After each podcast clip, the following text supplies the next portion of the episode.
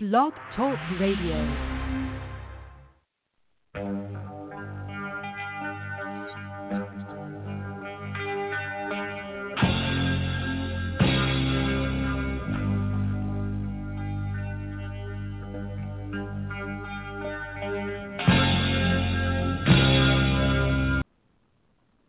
Hello and welcome to another show and happy New Year's for the people that's out there. Anyhow, right now I see we have one person here. I appreciate him being here. I'm sure there'll be more along here shortly. Now we got the word, didn't take long. But anyhow, uh, you know I've been touching TFL for a lot of years now, and I've talked about a lot of stuff: social conditioning machine, the programming, how come genders act the way they act in today's society, where it came from, Anybody that's followed me for the years knows this stuff. But the one spot I have never been able to cover that I've always wanted to cover was the opposite gender. How they're affected by the programming in society. Why they act the way they act. Why do women choose who they choose? Why are we, you know, looking at the people we're looking at? How come women choose who they choose and condemn so many men to the side and never give them the time of day? It's all because of the programming. And that's what most people don't understand. And, you know, I've had people say, well, you know, over the years, TFLers will say, women cannot live TFL. They can't live true force loneliness because they're the ones creating true force loneliness.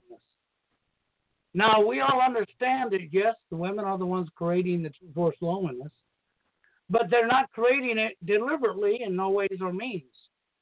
Matter of fact, most of the women don't even know they are when they are because they don't realize they are.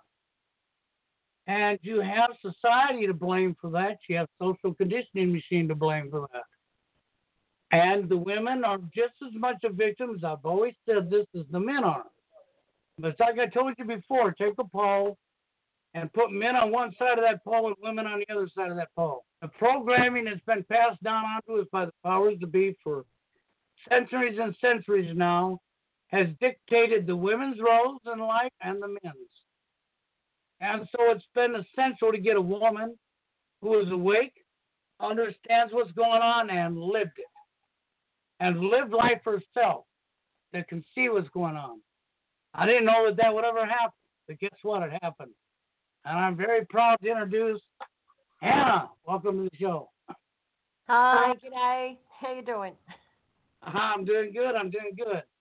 And so, as I promised, or as I told you, I found a woman that is going to become part of this show now, so you might want to get used to it. Yes, there's a female in the dating scene topic for men now. So get used to it. She's here. So, Anna, you want to tell them just a little bit about yourself? Sure, I will, Bill. Um, first up, I, I will explain that I watched your show a few times and understood very quickly that there's a lot of wounded men there, and um, my intention is not to create or um, add to any of that wounding. I've got my own wounds that I'm tending, and uh, my true force loneliness was uh, a choice. Um, and it was a, a choice because I needed to take a step back to look at some of the situations that I kept putting myself through. Um, and have a look at my own programming, if you like. And I wasn't really aware um, of the cultural Marxism and the social conditioning that um, was part of that. Um, but very briefly, I'm Australian, obviously, um, with American citizenship. I came over here because I met somebody and I married them. Um, that particular person was a Native American, and I was very in love with the culture and very in love with the the spiritual philosophy, um, and very in love with the gentleman, of course. Um, didn't mean to put him last. He was obviously a big part of the whole um, experience. But um, very quickly, I learned. I mean, the day that we got married, the the name that he gave me was not his real name. Um, so I didn't find out till the day the, the we were running around getting the paperwork, and I found out. I'm like, what What's this surname here? And he goes, Oh, well, that's my real name. And I said, But you told me it was something else, and so we got through that, and then the honeymoon night, he was on a girl on talking to a girl in Canada. but my part of my conditioning is I have parents who've been married for 60 years, and you know my conditioning was that you stick things out, you you try and make the best of things, and that's what I did. Um, and for the next two years, um, I came to understand that this particular individual, and I, I need to be cautious because um, this these people are still living, and my intention is not to be running these people down. This is just from my perception and from my experience. Uh, but my perception of that experience was that it was very dangerous for me. Um, this individual could become physically violent, um, was very emotionally unstable, um, and I believe I was living with what we know is a psychopath. Um, and I used to have a big mouth and I used to be quite hysterical and histrionic and I would react to certain things that he would say or certain threats that he would make to me. And I learned very quickly that this particular person enjoyed my reactions, enjoyed um, in a kind of sadistic way those reactions that I gave him. So I learned to shut up. I learned to uh, to keep my mouth sh- shut to stay safe, basically. And I did. I, I still stuck it out because I was codependent enough to believe that with my love, I could affect a change. And I think that's part of a, a big part of my programming right there. Um, I can tell you that I was born, I'm the eldest of four children, and there was a son who was born before me. He was a cot death, or uh, you call it SID syndrome over here. And in those days, um, my parents were not really given a chance to grieve that death, and they were told that they needed to have a baby straight away, and it was me. And my mother is pretty honest. She told me that she was too frightened to pick me up as a baby without holding a mirror in front of my face to see if I was breathing. Um, she was so scared. so, consequently, I was very overprotected as a child. And somewhere I got that message that that kind of overprotectiveness equals love. And so I've unconsciously sought out partners who were quite possessive and um, overly protective because I equated that with love. And that's my programming right there, Bill. Yes, and if you look at your comments, the comments on the board here, Mm-hmm. you got TFL for Toronto, Forced Loneliness, has already asked him some questions. So go ahead. Sure. The sounds dropped out. Sounds dropped out. I hear you just fine. Or were you just pausing, were you? Just pausing for you, yes. Oh. okay.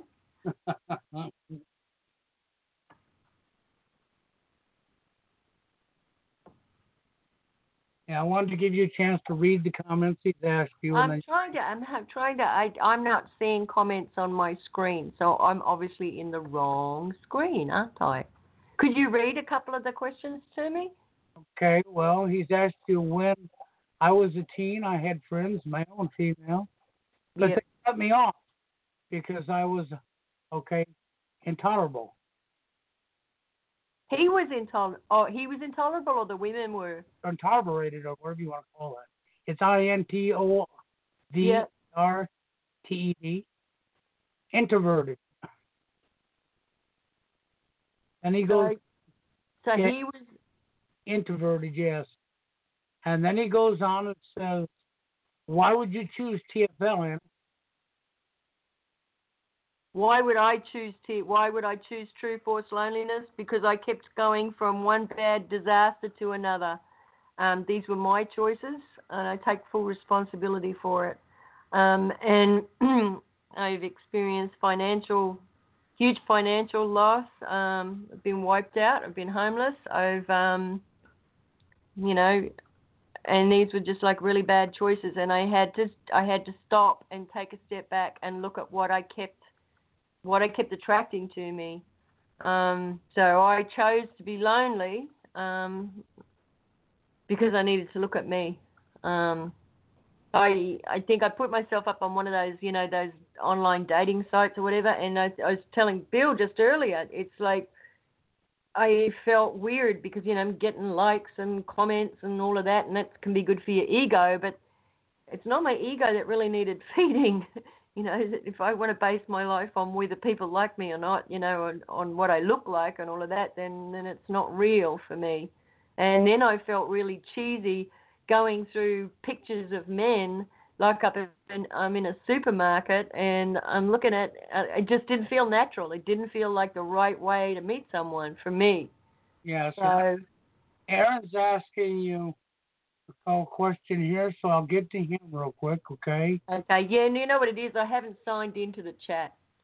That may be what it is because Yeah. you're seeing the chat that's being typed. Yeah. Or how to refresh it, but it says, "Where you where are you getting it? Where are you going after the bad boys?" He wants to know where you're going after the bad boys. Was I going after the bad boys? Um, yeah, sometimes I, I used to think that I was, and then I started thinking, well, a lot of these men sought me out, so they were going for the good girl, maybe, you know, a bit of both. Um, I think that my conditioning, you know, I, I was never, I was never one who was into romance fiction, except maybe when I was a teenager, and um, those Lifetime movies that Bill talks about, which I think are kind of like that's pornography for women, really because it's not real. You always have a bad guy in the drama and then some rescuer who comes in to save her. You know, she's not ever kind of responsible. But um, I'm just going on a generalization there. But I um, I think women are attracted to drama, certain amount of drama, because you see that in all of the like romance fictions and the TV shows that are part of our conditioning and programming. And so it's all very passionate and you know dramatic, and that equates romance somehow. That's that's for me. I'm only speaking for me. I'm not atypical. I'm not speaking for all women. So that's what what I think I went for. Was in the chat. Let's see if he's already with you. He's glad that you answered him honestly. Right. I've got that. I'm on the wrong TFL. I'm in now, but now I'm on the wrong TFL thing. Hang on. I'm coming in. I'm coming in. She's trying to get there. This is new to her. But I'll tell you this while she's looking to try to find the right chat box, our right show page. Okay. I sent you the link once, and you might be able to go back and click on that. Okay. Yeah, you did. I'll try it again. So, you know, because it might just have to refresh itself on your side. Right. Hang on. I've had an extensive talk with her before she ever came here. I just didn't bring her on this show randomly. So that you guys know that right off the bat. She was not just brought here randomly. She's quite awake to what's going on in this world, and she's waking up more every day. Okay, which you don't find many women that are. And she is, okay? She's honest, and she'll be the first one to tell you up front because of the social conditioning machine and the programming she received in her life, wanting to fit in with her friends, in her circle, in her life, wanting to fit in and wanting to be normal, seen as normal. She done the same thing as every woman does with their programming, and I'm sure she has her good percent of guys that she returned down in one to five seconds, just like we all see happen. And she will tell you she has done that. She didn't see what was going on. She always figured herself, me speaking for her, she can confirm this, but she always figured herself that when she rejected a guy, it was no big deal because there was another woman out there for him. Uh, I I found it now, and just to let everyone know, I'm under the name Louise Fox. That's actually not my name. My name's Annie. Um, I'm using Louise Fox. That's because that's my my middle name, Louise. My grandmother's name is Fox, so that's my little alias. But I'm Annie. Um, so okay, uh, got a couple of questions there. Why would you move from Australia to America to meet a husband? Okay, that's a great question. Okay, so what happened was um, my parents are British, and um, they uh, went back. My mother did a geographical. She got very sick. She had a breakdown, and they all decided they were going back to England to live. And so we went back when I was 16 years old, and I stayed there for two years. And I did meet a very, very bad boy there. Um, my very first sexual experience, and I was raised Catholic, and I basically manipulated until I, you know, got that man to marry me, which he did. He followed me out to Australia, and we we married there. And I was 18 years old. He was 19. And um, when I say he was a bad boy, um, it was in the days of David Bowie. He had dyed red hair and he had a motorbike, and I thought he was like, yeah, he was really, was really bad. Here's somebody I can, you know, with my love, I can I can affect a change in this person's life, you know, all of that sick stuff.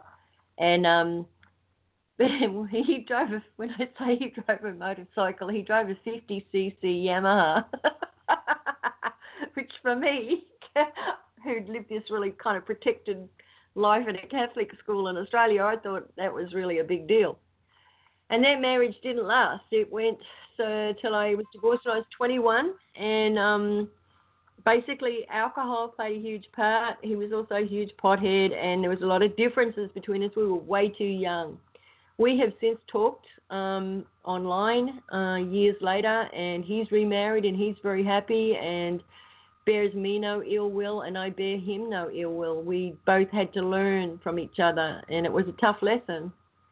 And um, then I didn't get married, you know, until I was 42 and that was the American guy. And I tell you why. I've always been attracted to the outsider because my parents were English immigrants in Australia, so I was always attracted to the outsider, the the the someone from another culture.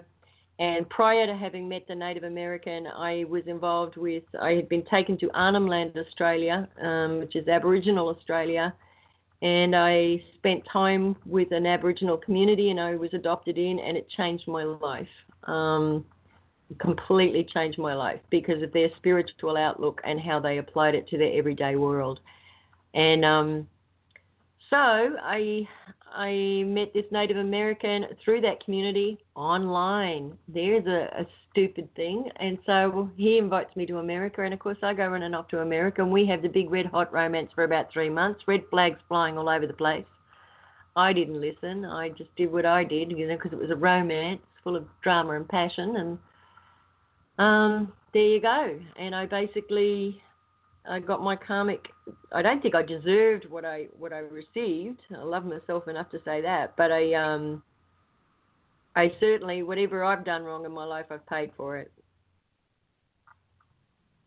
Well, that's just it, you know. Um, I found her to be a great inspiration because the facts are the facts. Just like men, just like women, we're all human beings and we've been conditioned, we've been programmed our whole lives, and we've been divided deliberately. Gender roles played a great deal with dividing us all. Gender roles had a lot to do with that. And then the norms in society. I mean, you wonder why people go by looks. You know how many times TFLers say, talk about looks, looks, looks. Well, looks is another thing that was conditioned, programmed. You don't think it is, but it is because everything's done in baby steps. You think about it from the time you was a little baby, you was born, you brought home. Everything you ever learned or you seen came from mostly your television set, books, and magazines, and your school system. So, what was considered to be good looking, what was considered to be average, and what was considered to be ugly was put in your face your entire life. Now, she's no different than any other human being. We all grew up in the same world with the same conditioning put in our faces. The only difference is, is she was given a different set of programming when it came to what she was responsible for in life and what her roles was than what we was. We was told a whole different story. So the roles was completely designed for men that they're the caretaker, the breadwinner, they're the protector, you know, the provider and the protector, and that men was the ones that had to go out and do the impressing of the women. Okay, and then the women, of course, they're no different than anybody else. They grew up with their roles that they were told that they were going to, and then you have the fashion, the modeling industry, and everything that's been put in everybody's face well, nobody wants the ugly car, right? As Lexi would have said years ago when she was talking to me, she says, Well, the dating seems a lot like shopping for a car. Nobody wants the ugly car. Well, you know, when you get she's running in her clique of friends when she was growing up, the only thing that mattered at that time to all of us, not just her, was that we fit in with our friends and our environment we don't want to be ostracized, outcasted, made fun of, called names. So we all strive to fit in. And part of that, of course, is going to lead to the decisions she's made in her life, for the choices she made for the guys. So I'll let her pick up from here. Yeah, I am just reading um, uh, Toronto Forced Loneliness. Um, g'day, mate. Um, you were saying I was after the bad boy at eight, at age 18 as much. Yeah, yeah. I and I I don't approve of it now. I look back either, but that's what I did. Um, and it was the 80s. Yeah, you know. Do you remember that movie? What was that stupid movie? Um, Grease. You know that was all a big thing, and I think that you know that I remember going hitting the dance floor with those stupid skinny pants and the fluffy hairdo and all of that. um, all of the things you know that I, that I had been taught were attractive. You know, were, were the kinds of things that I I guess I went for. I would like to think I'm above that, but no, I'm not. Asperger's, right? Ah, well, Asperger's has its own gifts, though, right? Uh, definitely has its own gifts, and you, for me personally, I I kind of think that um, you you need to find a woman who has incredible insight and a similar gift as well, you know. But but I, how we find these people, I don't know. I don't know. Most people nowadays, whether it be male or female, are getting into relationships with only one intent, and that is to get a quick fix by sticking their genitals into each other and moving on to the next. Yes, yes, yes. We have been um, definitely sexualized. Um, and we were talking about that earlier, Bill and I as well. Uh, the idea that you know, I don't know if you've uh, ever been through or I, I have witnessed in certain recovery groups that people will eliminate whatever drug or eliminate whatever um, alcohol or gambling or whatever it is they're addicted to. They'll remove that addiction and then bang, the go-to drug is um, sex, and they are in a, a forced sense of intimacy or fake sense of intimacy because they're sharing each other's lives and all the terrible things they did while they were on drugs or alcohol or whatever. All of a sudden they're attracted to somebody, they want to feel good, you know, and sex is the next go-to drug. And what happens in, is you have an increase in oh, what is it? Not serotonin. There's some some chemical in the brain that's an addictive chemical, so you can be, actually become sexually addicted too. Um, but isn't it sad that we've come to that? That we just look at each other as um, you're supposed to make me happy and I'm supposed to make you happy instantly, and then okay, now I'm not feeling so happy, so I'm on to the next person. We use each other as drugs. That's it. That's exactly it, and that's the world we're seeing right now. And you have to really look hard at that. That's not no mistake. That's not no accident. You know, I can go back to when I was a kid, and I can think about when I first hit teen and puberty you mm-hmm. was lucky to find one adult bookstore for miles where I lived. Right. And sex wasn't on the TV set, it wasn't pushed. It was basically hidden. Not that the problems wasn't still there, but you didn't have the society wasn't over sexed. Okay? Yeah. We yeah. still had the breakdown because they were busy dividing the genders and breaking up the family unit through yeah. the programming but uh, they do everything in baby steps. So let's get escalated through the years. Now, when you look around you, what do you have? Sex has replaced love. Be all over the internet for absolutely free, which means children are now looking at pornography. Whether you want to believe it or not, they are. Right. Okay? Right. So everybody's becoming, well, they've replaced love with sex real love does exist. But you know, Ron, uh, we talked about this, or we talked about this already. That when it comes to real love, it does exist. I agree. It does exist. It absolutely does. And for whatever reason, we are the we're like we just ended up shipwrecks, I guess. Um, oh yeah, see that's that's it. This is what I've talked about for years because the truth is, is the female doesn't want anything to do with the nice guy. All of you guys in this chat right now, you know that already. If you're the nice guy, you come in last. Okay? You Yeah. know this. That, Um, I just want to quickly, sorry to interrupt you, Bill. I just wanted to apologise to um, Toronto True Force Loneliness from Canada and just say very quickly. I said, well, he needed to find or whatever. I, I no, my role is not to give advice and not to tell anybody what they need. I'm sorry about that. And then Jewel, Jew skillful, skillful, Jew skillful. he's been following years. He's been here for years. Yeah, he's saying I fear, fail to see how women don't feel uncomfortable dating bad boys, knowing they are no good, and that their so-called strengths that the bad boy supposedly possesses can be turned against her. Absolutely agree. Um, I don't even know what to say to that because I, I fell into that trap. I'm I'm one of those people that I was programmed that way to see those things as um attractive, those qualities as attractive when they're absolutely not. Being nice is what comes naturally to me. I treat people the way they want to be treated, and I just can't understand how a female who would be nice to me date a thug dealer. Yeah, drug dealer. Yeah, yeah, yeah. I mean, I I have to agree with you. And and Sim says there's a truly a feminist agenda at play, and the masculine and feminine energies are suppressed by design to retard the population growth dating these days is insufferable. I'm, you got, I agree with you there.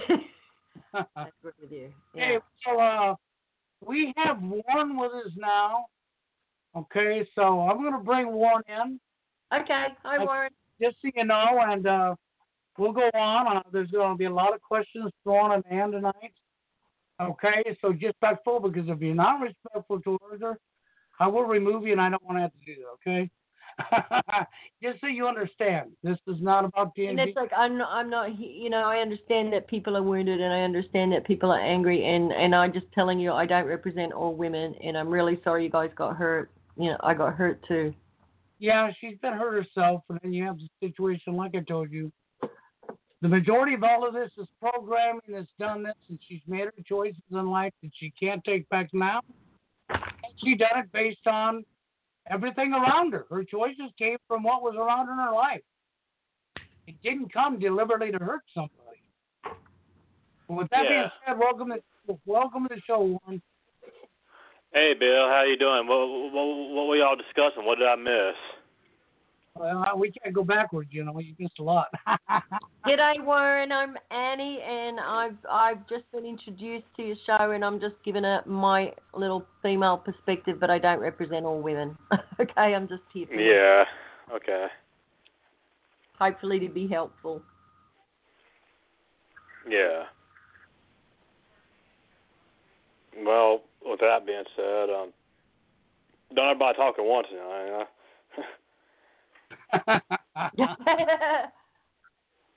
There's a lot of disrespect going on now. Oh well, you know, it ain't so much disrespect; it's the fact that yes, uh, she's turned guys down. Well, I'm sure in one to five seconds in her life when she was younger, she was busy fitting in with the rest of the females, and about to, you know, not fit in. I mean, but you got to remember, this is all. Ninety percent of everything we've ever gone through has been programming to begin with. And you know, and so she's done what she's done, but she's woke up, she sees, you know, she can't take back the mistakes she's made. It's no different than the rest of the guys out here. You know, you go through life, and when you grow up as a baby up to a little toddler on up, you follow the flow of the rest of the people, and that's what the majority of the people do. I'll throw I'll throw a little spanner in here. Um, the you know the the question, which is a good question, why do women go for the bad guys and the good guys kind of get left behind? It's kind of you can almost say too, because I know a lot of good women out there, and whose husbands have left them for the you know the young pretty young thing, and then they're left high and dry and feeling really bitter, and so you know it kind of works both ways. Men men the men that I've known, a lot of them, not all of them, you know, tend to go for the for the look, you know, the the pretty young thing and the sexy young. Uh, yeah. Well, what I've noticed, and this is just what I've noticed, is that generally speaking, um, men, are willing more more than likely to date down, whereas women aren't unless he's got a lot of money. I mean, you know. Mm. I I used to work in a bar. I'm sorry, Warren. I, I mean, I that's used just what I've work in a noticed. I mean, you know, m- m- men aren't as visual. I mean, in some ways, I don't think as women are. I mean, because men are willing. I mean, of course, it's more out of desperation. I mean, I, I'm not saying it's to blame it all on women, but I'm just being honest here. I mean, you know, I mean, really, I mean, relationships and stuff are generally in the women's court. I mean, you know, they're the ones that do the choosing. True. I mean- um, men men have we we've designed it so that men do the hard work of the initiating and the asking on the date and all of that, and have to put themselves in the position of of facing rejection, and then women Yeah. are the ones who who you know yeah we get to choose like it's a supermarket or something. It's it's ridiculous. Yeah, you know. And I mean, yeah, I I I, I do think that there are occasional women who probably do live with this, but but, but I think I think there's gonna be a lot more men. I think that that that, that for a man, you don't have to be average looking or or, or, lower, and not have and not have like a Goldman Sachs bank account. I mean, in order to to, to, to be put in that bracket. Whereas a woman, generally speaking, they have they have to be like a lot like less physically attractive. Like you know, like she's a burn victim or she's got like some sort of major deformity or something like that. You know. Right, right. Um, I mean- I, I, I, I worked as a bartender, and I remember watching the dance at the bar. You know, the the men that would come in that had gone, and they would tell me their stories. And you know, because I was a safe, I, I wasn't the bartender. I was an Australian. I didn't know you were supposed to get all dressed up and sexy and all that behind the bar. so they would just Yeah. tell me their stories, and um, a lot of them had gone through a divorce and you know lost kids and houses and all of that and then but they would come in wearing these fancy watches and then they would be telling women how much they earned and all of this stuff. And I'm like what are you doing? But then the women were just as bad. They're coming in and they're pumping up their cleavage and sucking in their stomach and putting all their makeup on. And it's like this I was watching this bizarre ritual take place where no one was being real with each other you know? Yeah. Well, that's what I came to realize too, man. Men and women alike across our society, the majority of people out there today are so superficial and fake and shallow.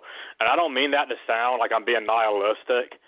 It's just what I've came to, to realize the hard way. I mean that that is the truth. We live in a very shallow and superficial society, and that and that's what you see reflected in like you know the dating scene and all of that. Well, you got to think too. That's going to have wider political implications because you got to think people take relationships as some trivial thing, like some high school thing. That's not the case at all because that's the foundation of human societies. That's the foundation of building families, which which leads to societies and communities. And when the and when the dating market is so corrupted like this, what do you think? That, what kind of impact do you think that that's going to have on society? I mean, look, you look at, at how dead the family unit is today. yeah yeah You know, because it's, because it's built on a foundation design. of quicksand. And then when you tell Yeah, people that this house is built on a foundation of quicksand is going to sink, they call you a crazy conspiracy theorist. Right. No. Uh, yeah. I, well, you know, they've called me a tinfoil hat too, so it's an easy way to you dismiss know. us. And I agree with you with what you're saying about how much more superficial we are becoming as a society, and I think that might be the downfall of the internet and social media. Um, there are good things about it, but that's the downfall of it. That we're all, you know, you only have to go on Facebook and see how many people are putting up photoshopped selfies and pictures of their breakfast, and it's like, please, you know, is that what you know? Oh, don't It's know. gotten to the point because because as people in general, I'm not- I'm not saying that you don't have people here in America that have had hardships and stuff like that. I mean, of course, but relative to like some of these people in some of these poor countries, we've got it pretty good, right? Now you got people out here in America who are so pampered, yet the fed victim culture all the time. And it's not even just for women. This goes for other brackets too. This goes for like you know, the whole social justice warrior shit you see going off everywhere right now. And it's gotten to a point where people are reduced to to complaining about stupid shit like fucking okay hand signs and fucking peanut butter sandwiches to, to prove how quote unquote oppressed they are. So they're sitting in their fucking you know living room typing on their computer and all this other shit that the the the, the you know people who are really underprivileged don't even have access to. But I mean, I could go on, you know. Yeah, and uh, yeah, I, I hear what you're saying. It's like they're trying to make a Hegelian dialect out of whether you like Pepsi or Coca Cola. You know, that's yeah. what we have got to. Yeah, yeah, and that's not just America. That's in. A, I I got friends in England. I got friends in Australia. It's happening all over, I, and I've got friends in Africa.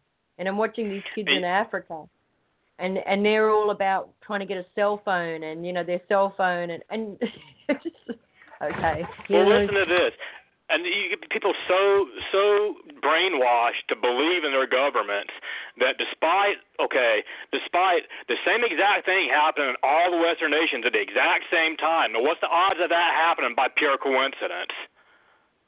Right. It's not very right, likely, yeah. right?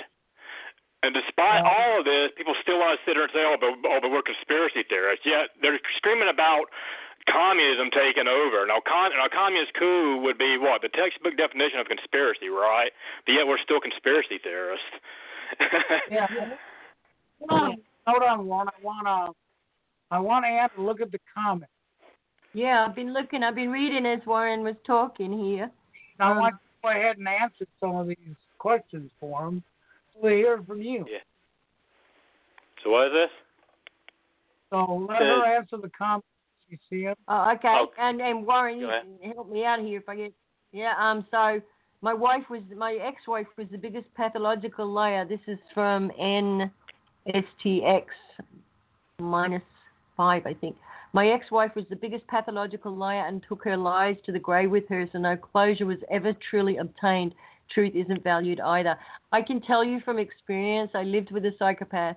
There is no closure. Even and, and if you were living with a woman who suffered from antisocial personality disorder, uh, I'm really sorry to say that um, that's probably as much closure as you're going to get um, because these people will deny, deny, deny the truth, and they have a way of gaslighting you and twisting things. You feel like you're going insane with that stuff, and then the worst part is not being believed when you try to tell Now, you someone know, your another- story. And yeah, sorry, go go ahead, Warren. You can go ahead. I thought you were done. Uh, You can go ahead. I, I'm sorry. I didn't mean no, to no, cut no, you I'm off. done. I'm done. I'm done. No, I'm done. Okay, yeah, I just want to add that, and this doesn't even have to be like necessarily a romantic relationship type thing. It could even be like, you know, two heterosexual men, you know, who are like friends or whatnot, or, or heterosexual women, whatever. I mean, but sometimes, man, toxic people will come into your life, and some of them, some of them even mean well, but for whatever reason, for whatever reason, a lot of the times they're just problematic. Even if they don't, I mean, some of some of them don't even mean to be. Some of them mean to be good people, but what I've learned is sometimes, man, you know, and it's not always easy to do. I mean, but sometimes you got you got to cut people off. Right, and I, I mean, there I, are times where you just I- have to. You know, you have to, even when it's hard to do. I mean, even if you feel bad about doing it, there are times when when you just have to cut certain people out of your life. You have to cut them off. And here's the thing too: is if you are in a toxic relationship and you have been conditioned and programmed, as I was, to believe that you stick it out no matter what, you know, you could end up, you know, getting very ill in in a relationship with a toxic person, and it's hard to identify. You have to you have to then you have to look at your own programming, and then you have to look at the person really honestly and go, is this a healthy person that I'm with? and am I healthy? You know, am I healthy for for going along? If I'm being abused, you know, when in the situation I was in, a healthy woman would not have stayed. Um, I was not Yeah. healthy, and I don't think a Well, healthy exactly man was your situation? I mean, I, I, if I may ask, Sorry, I mean, what like, was what was your again, Warren? like, what, like, I- if I, I may ask, I mean, I mean, if not, you don't have you don't have to tell me if you don't want to. I'm just asking. But uh, what was your situation? What happened with your situation? Um, my situation, I came to America to marry a Native American gentleman and loved the culture and loved the Native American people. But the particular individual I was with was um, what I learned after about two years, or you know, before two years, was that he was uh, had an antisocial personality disorder, and the more that I would react or and I I tend to be or I tended to be quite dramatic and histrionic and you know I learned how to shut up because the more that I reacted, the more I would see a smile coming on his face. So he actually was feeding off these reactions. Um, Yeah. so, and then when I, I left, I got stalked. Uh, uh, he he sent um, stalkers by proxy. He sent people from his tribe to come to let me know that he knew where I was and things like it was awful. Um, but I but I don't my responsibility, and I chose that relationship, and I chose it because I had all of these romantic notions of what it would be like to live with, um, you know, a culture that I really admired and thought of as very spiritual, and I wasn't being realistic about what what that people had been through. You know, I I came in with the little Western Western girl dances with wolves thing in my head. Yeah. Yeah. Um, but that too. So, I yes, mean, I like, got- I don't mean this as any knock against like like Native Americans. I think I think there are some great Native Americans out there, but it's weird how in our culture we mystify them as if as if they're like these morally superior spiritual beings. And look, they're no better or worse than anyone else. I mean, even prior to the white man showing up, there, there, there were some tribes that were conquering other tribes. Some tribes were were peaceful and were great tribes. Other tribes were warlike and tyrannical. They're no different than any other and people on on the earth. I objectified that culture, you know, through the mythology that I had been fed through movies and books and the New Age movement and everything else, you know. So, yep, I learned. And then, then uh, Warren just earlier, someone asked me, well, why did I um, reject Australian men and go all the way to America? And I, part of my conditioning is, uh, you know, my parents were British who had immigrated to Australia, so I automatically always went for the outsider or someone from another culture that was kind of, I grew up in that kind of mindset of family who always taught me, you know, that we're English, we're not, we're not Australian, you know. That's something I would like to probe about too, man. I would like to, to, to have that discussion because I thought that was rather interesting. It's because you hear people all through like the the, the TFL sphere, whatnot, talking about how they think their race is such a major part of them being TFL, and I don't see that. I don't see it because I see. I see TFLers of, of of all races, and I see men who are successful with women of all races. But what I do see is this. Let me ex- explain this. What I do see is this. There seems to be a growing out out group preference amongst women of all races, where where like white women are dating like black and brown men, brown and Asian women are dating white men. Everybody's like women are generally dating outside of their race. Wow. Okay. Yeah. You know, would be. but that it's would not be that I have a problem with interracial dating. I don't. That's not the issue. I'm just recognizing patterns. It's an interesting. was- Yeah, it's an interesting social development. Yeah. It is. I've seen what Warren's talking about. You know, I found something else interesting. This person left a comment concerning what you were just talking about. He says my ex was half one half Cherokee and abused witchcraft. Native culture was fascinating aspect of it. Oh, where's that one? It's right down here towards the bottom of this chat by nine uh six men three. Oh, I see. Yeah. Um, abuse witchcraft. Native culture was a fascinating aspect of it. Okay. You mean fascinating for you, nine six, or or she was she was fascinated with the subject, or did you find her fascinating because of that?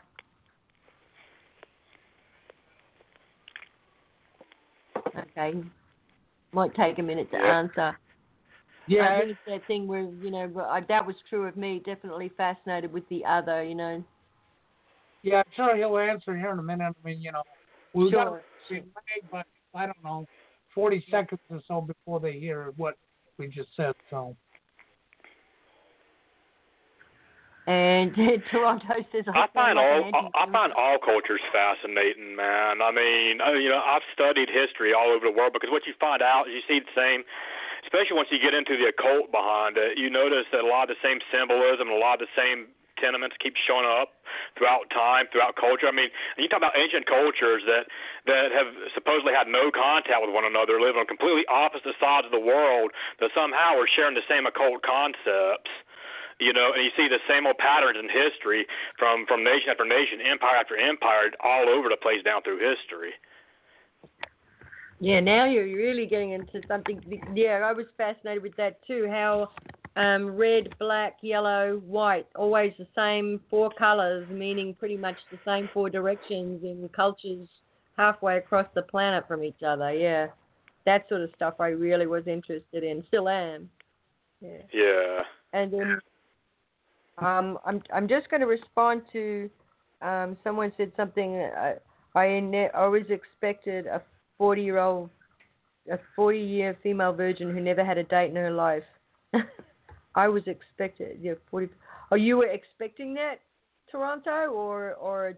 Not you. He said that. Now he thinks that maybe you're anti. I'm a virgin. he messing with me. hoping to be a TFL woman who was 40 years old and never been there. Oh, that's what he was hoping for.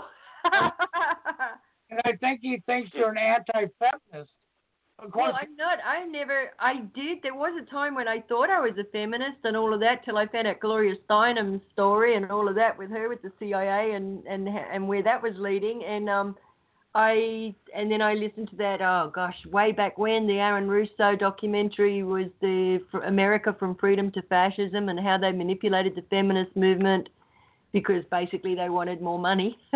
if we were working, then they could tax you know men and women but I always, you know, I grew up. My great grandmother was a, she was Irish, and she, um, she worked in the mills since she was 11 years old. And see, the thing is, for the working class, we never had a choice as to whether to stay home or go to work. I mean, so feminism to me was always something that was a very middle class movement anyway. Um, and then I gradually grew away from it when I started to understand how it was being manipulated. I, I basically always just thought it was, you know, equal pay for an equal job, equal opportunity. That's that's how I viewed it. But it's gone into a whole different area now, a whole different thing.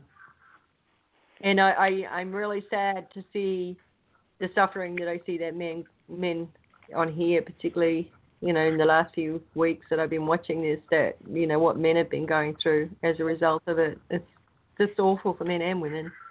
I don't think women are really aware of um, of how they're being manipulated. Not not the majority of women. Oh, well, I think that too. I mean, just, one of the things you got to bear in mind is that um, is that one was part of this attack on masculinity. Men men did enable it by by uh, you know by allowing this kind of stuff by enable. I mean, you know, so but at the same time, I mean, you know, there are um, you know, I forgot what I was going to.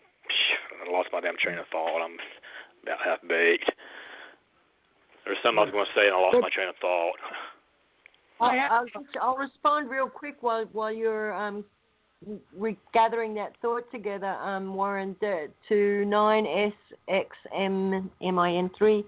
Um, he was saying that he found the culture fascinating. And I think that that is the thing, you know, we we romanticize and then we have these expectations and of course another human being can never fulfill these you know expectations we have if we've been programmed. And um i'm wondering what kind of programming you might have been fed regarding native american culture. Or i see a lot of men in asia. I, I lived in asia for a year and I ran a club there, and I used to watch these men. The women over there absolutely drop They're gorgeous, beautiful women, but the the men would um, be chasing after these Asian women, and then you see them they get married, and the women have uh, an expression over there called "feed it to the ducks." I won't have yeah, to tell well, you what getting, it is. I was getting at. I'm sorry, but um, yeah, this is what I've noticed. Um, also, you got to think is, is, is two thirds of the propaganda that's being pumped out. And see, we live in a society. It's been said there's enough propaganda in our society to make Stalin blush in today's society, right? Especially Yeah, with all the yeah, technology and right. rise and shit like that. No, bear bear this in mind. Let me finish my point here real quick. I'll get uh, I'll give the mic back to you, but I just want to finish making my point. Bear this in mind. Two thirds of the propaganda is being aimed at women. That means that means that the, the psychologically, as far as the propaganda goes, they got they've got like a lot more propaganda aimed at them than we do than, than we do as us God because they use the women to keep the men in, in line. That's how the propaganda machine works. You know. Yep. Yep. Yep. And and this So- I'll I'll go into the for example the Asian propaganda thing. Okay, so the the women over there, and I'm generalizing, right? But the men would marry these women that they would lust after, get married, and then all of a sudden they have these these women have brothers, right? All of a sudden they're in this family, and they, you see the men in the beginning of the relationship. The women would be trotting behind them. Then at the end of the relationship, these men are following the women with the children, and they're kind of stuck, you know, because the women call the Yeah. shots over there. And and what was interesting when I was there, the men, the Asian men, would had this expectation of me because I was a Westerner, and so they all thought, you know, I'm the biggest uh, floozy on earth, and based on what they had been fed about, you know, from what came through from the Western culture is, you know, that we're all like Beyonce, or it's like, and we're all loose, and that's their programming. So they wouldn't they wouldn't touch their women. They wouldn't um, do, approach their women. I'm saying making it really possessive. What you and got to bear in mind too is the attack on men is bigger than feminism. It's more about gynocentrism, period. Because there's other forms of gynocentrism. Like if you look at, the, if you look at like like say a a lot of uh, places in the alt right, say for example, where they promote traditional conservatism. A lot of that too mm. is anti-male. It's pretty much just right-wing feminism. You know, we're still all about you know where the man's got to do all the hard work and the grind, and the man's got to be a disposable utility and take care of something. I mean, we're all the way to still put on the man. You know, I mean, so I mean, all cultures, propaganda, pretty much all cultures for the most part, with the exception of maybe, and I'd say maybe some some cultures in the Middle East. I'm not really that familiar. I don't have that, much experience of dealing with Middle Easterners or, or Muslims. With that, with that possible exception, I mean, like but I mean, mo- most of civilization generally, like the way the propaganda machine works, is it's going to be gynocentric because that's the engine for selling propaganda. Yeah, yeah. I'm not familiar You with know. the Middle Eastern cultures either, but I will tell you that I always thought it was amusing that we've got one half of the world with plastic boobs and tiny little bikinis running around and bunny ears on their head, and the other half of the world are dressed up like Casper the Friendly Ghost, and they're both saying they feel liberated. I'm like, what? Just Yeah, you know. that's just me. That's just me. Yeah. Why, why do women, okay, friend zone men? Why do women what? Friend zone men. Now, remember when I talked to you about uh, women don't want to just be friends? Right, right. Okay, but what they don't understand here is the women are just as messed up as the men. Yep. If you're ever going to have a successful relationship, the foundation is you have to be able to be friends first. Absolutely. So when the woman tells you you're just a friend and don't go any further runs after the bad boy, it's because she's following the programming. Yes, she is. Yeah. You don't even- Yeah. It's like what Clint said when he came into the show. You're building a foundation on quicksand or on a fault line that's getting ready to go off, and then you can't figure out why the relationship don't work. See, this is why women that he's talking about put guys in a friend zone because they're going with the programming, the social conditioning. They don't even know that what they're doing is wrong, and they'll never have a successful relationship because they don't know what they're doing. They're just as messed Well, up as the men. For, for, from my Yeah. observation, what happens to a lot of these young women, these these women are like the really the hot and popular girls when they're in high school, or even if they're just average. I mean, hell, they're still pretty much a celebrity in today's society. But um, you know what happens is once they hit their 30s or 40s, once they hit post wall, uh, and you know other bad boys don't want to have nothing to do with them anymore. And it's getting to a point now where a lot of nice guys don't want to have anything to do with them anymore either. Um, you Mhm. know, uh, what happens is a lot of them end up uh, bitter and alone with with, with a bunch with a house full of cats. Wow. Yeah. Um, I have two nieces, and one is I think she's 17, one's 21, and I'm watching them on like Facebook, and uh, and you can really see the programming at work, and it's tougher I think for this generation because we didn't have social media when I was growing up. Thank God, but they, you know, because they're getting bullied they're you know they're sexting and then someone's going to you know threatening to publish a nude photo of so and so and you know then it's just and they've got um exposure to a lot more um uh, you know tools of popularity like how many likes you have on your facebook page is very important for that particular age group and that age bracket and they all take selfies constantly and um, and it's all about attracting the other sex. They get the other, they find a boyfriend or whatever, and then it's there's you know he liked somebody else's page or so. It's all it gets ridiculous.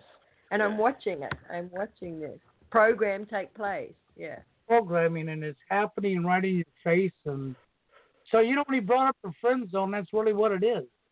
Yeah. So women, women friend zone guys because of the programming. Right. I was I was lucky Yeah. in that the particular job that I had, I worked with a lot of men, and I have a lot of respect for these particular men. They were brothers in arms, and um, we toured a lot together. And so we would be sharing snippets of our lives on these long drives and whatever, and um, and really, really became close, like friends, almost like family. I also knew that these guys had wives and girlfriends, and I was really cautious. You know, if there are certain subjects I think that should only remain between an intimate couple, and so I wouldn't go into those zones. And if I felt that a woman was questioning my intention, I I really made it a point to uh, let her know that I was in no way threat to that relationship, and that and and she would become my friend too. And um, I but because of that, because I've I've kind of been that way. A lot of men don't like that about me because I do have male friends and they are just friends and they've been friends for years and years. But but I've found it difficult when I've gone into I knew when I used to date. If I tried to explain that to these people, they they would question it and um, get very uncomfortable around that. So, yeah, Yeah. and I like Aaron's comments here. mhm, Friend zone is like cataloging, whereas a man has to search for a needle in a haystack. Okay, girls have a grocery store to walk through. Would you like to be okay? Would you like to buy some rubber and nipples? Yeah. Uh-huh. why do women friend zone men? Well, What's interesting too, and I brought this up before, is um, you know because I think most people at the propaganda level, whether consciously or subconsciously, sometimes you'll even hear them say things that kind of tell of this. Now they they've been brainwashed to think that they're uh, protecting the gene pool, men and women alike, or, they're, they're protecting the gene pool from quote imperfect genes by pushing out mostly guys. Uh, but uh, you know, you know, but here's the thing, you know. um you know, if it's so great for the gene pool for society, you know, sit there and keep pushing all these people out, well, then why don't you ask Japan how that's working for them? Because Japan is in a crisis now. Japan is in crisis. Yeah, Yes, look up the are. herbivore movement. Okay. No, I. I What's happened is what's happened is is is men and women aren't getting together anymore, man. You know, there's a lot of this same stuff we have like going on here, and herbivore movement is pretty much like their version of MGTOW. Like uh, you know, where they just walked away from it, and now the government's trying to, you know, come in and give men incentive to want or give people incentive to want to have sex and make babies and or whatnot, and because because people they're just not having anything to do with each other anymore. I think technology also probably plays some part in that. Um, you know, um, to be fair, Um, of course, now they're building these uh, the sex bot revolution, which is coming out of Japan. I laughed my head off. There was a meme that they put up about these uh, child sex bots for pedophiles because they and the rationale Oh, was that okay, it's not going to help. It's it's not going to hurt children. You know.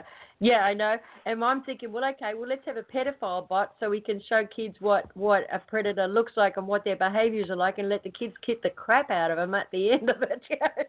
no one gets hurt, right? it's like, Yeah, Yeah. you know. Only problem with that is you talk about a um, robot. It's probably it's probably far stronger than a, than a normal human being. That's true too. Yeah, but what what the danger is there is, and and you know, men are going to fall into that trap, or or maybe some women too. The the whole sex with a robot thing. They're going to be um like a computer. They're going to take down every little like that you have, every dislike you have, and somewhere that information will be used against you. You know, they're yeah, like little you know. walking honey traps. Yeah, They're like they're like spy bots. yeah, yeah. That's exactly what they'll be. Yeah. But You is know. isn't it sad that we get to the point that we we can't? It's a communic. Our only communic. I guess this is it. You know, the technology. Like I said, the downside of it is that we we're into sound bites, quick grabs. You know, fast conversation. And if you if this photo doesn't please me, that's it. I'm on to the next person. You know. Ugh. Yeah, And yeah. Yeah, I'm. I'm. I've not. I've not had the guy's experience here. That the the level of rejection that I'm seeing talked about. Um. Uh, you remember? Uh, you remember right when we were first we talked uh, that were first night. You remember I told you there was a lot of rejection on the guy's side. Yeah. The majority of the women don't even see them doing it, and what women do acknowledge it. Unfortunately, I want to tell you something that's very true, and this actually came from a 55-year-old RN, oh, about nine years ago. She made a statement to me don't never let a woman know she's hurt you because a woman will go out of her way to continue to hurt you over and over and over again because it boosts her ego. Wow. Okay? Yeah. And when you Yeah. pay attention, there's a lot of women out here, unfortunately, that have actually seen and know the conditioning and the programming, what's happening to men, and they actually get a power trip on it. They get an ego. And they let their ego like run wild. Like- And when they do that, they will go out of their way to destroy men. But unfortunately, when you have women doing this, it makes it hard for every other guy out there. So what you're seeing here and witnessing is the results of continuous rejection and women who are abusing the power they've been given. Because no man, no woman belongs having power over another. But you can't control what's been done to us because this is all deliberate. It's programming that's been done to everybody, men and women alike. and when you play, like to address. you know, well, hold on, one. If you put this around, and if you put men in the position women was with the same programming the other way around, it'd be just as bad. Because power absolutely corrupts.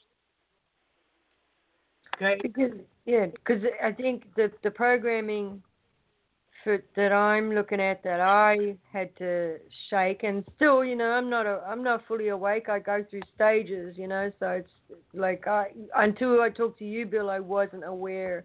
I knew about cultural Marxism, but I wasn't fully aware of the extent of the programming that has been used to divide the genders. And um, you know, the way that I've been trained is, and and through my experience, but see, how the training led me to make help led me to make the choices that I made, which were bad ones, which led me to a state of complete mistrust, and um, then you get that mistrust reinforced, which is you know men are bad, men are the bad guys, men are you know they're only after one thing, blah blah blah, all of that, you know. So, yeah, that's the programming that I am shaken off. Yeah. Well, something so, I would you like. know, I know. I know, Warren. Go ahead. It said uh, Amethyst wrote, Japan is having severe infertility issues due to the 31111 Fukushima nuclear disaster, in which three reactors had meltdown. Over 100,000 women had abortions after it happened due to deformities.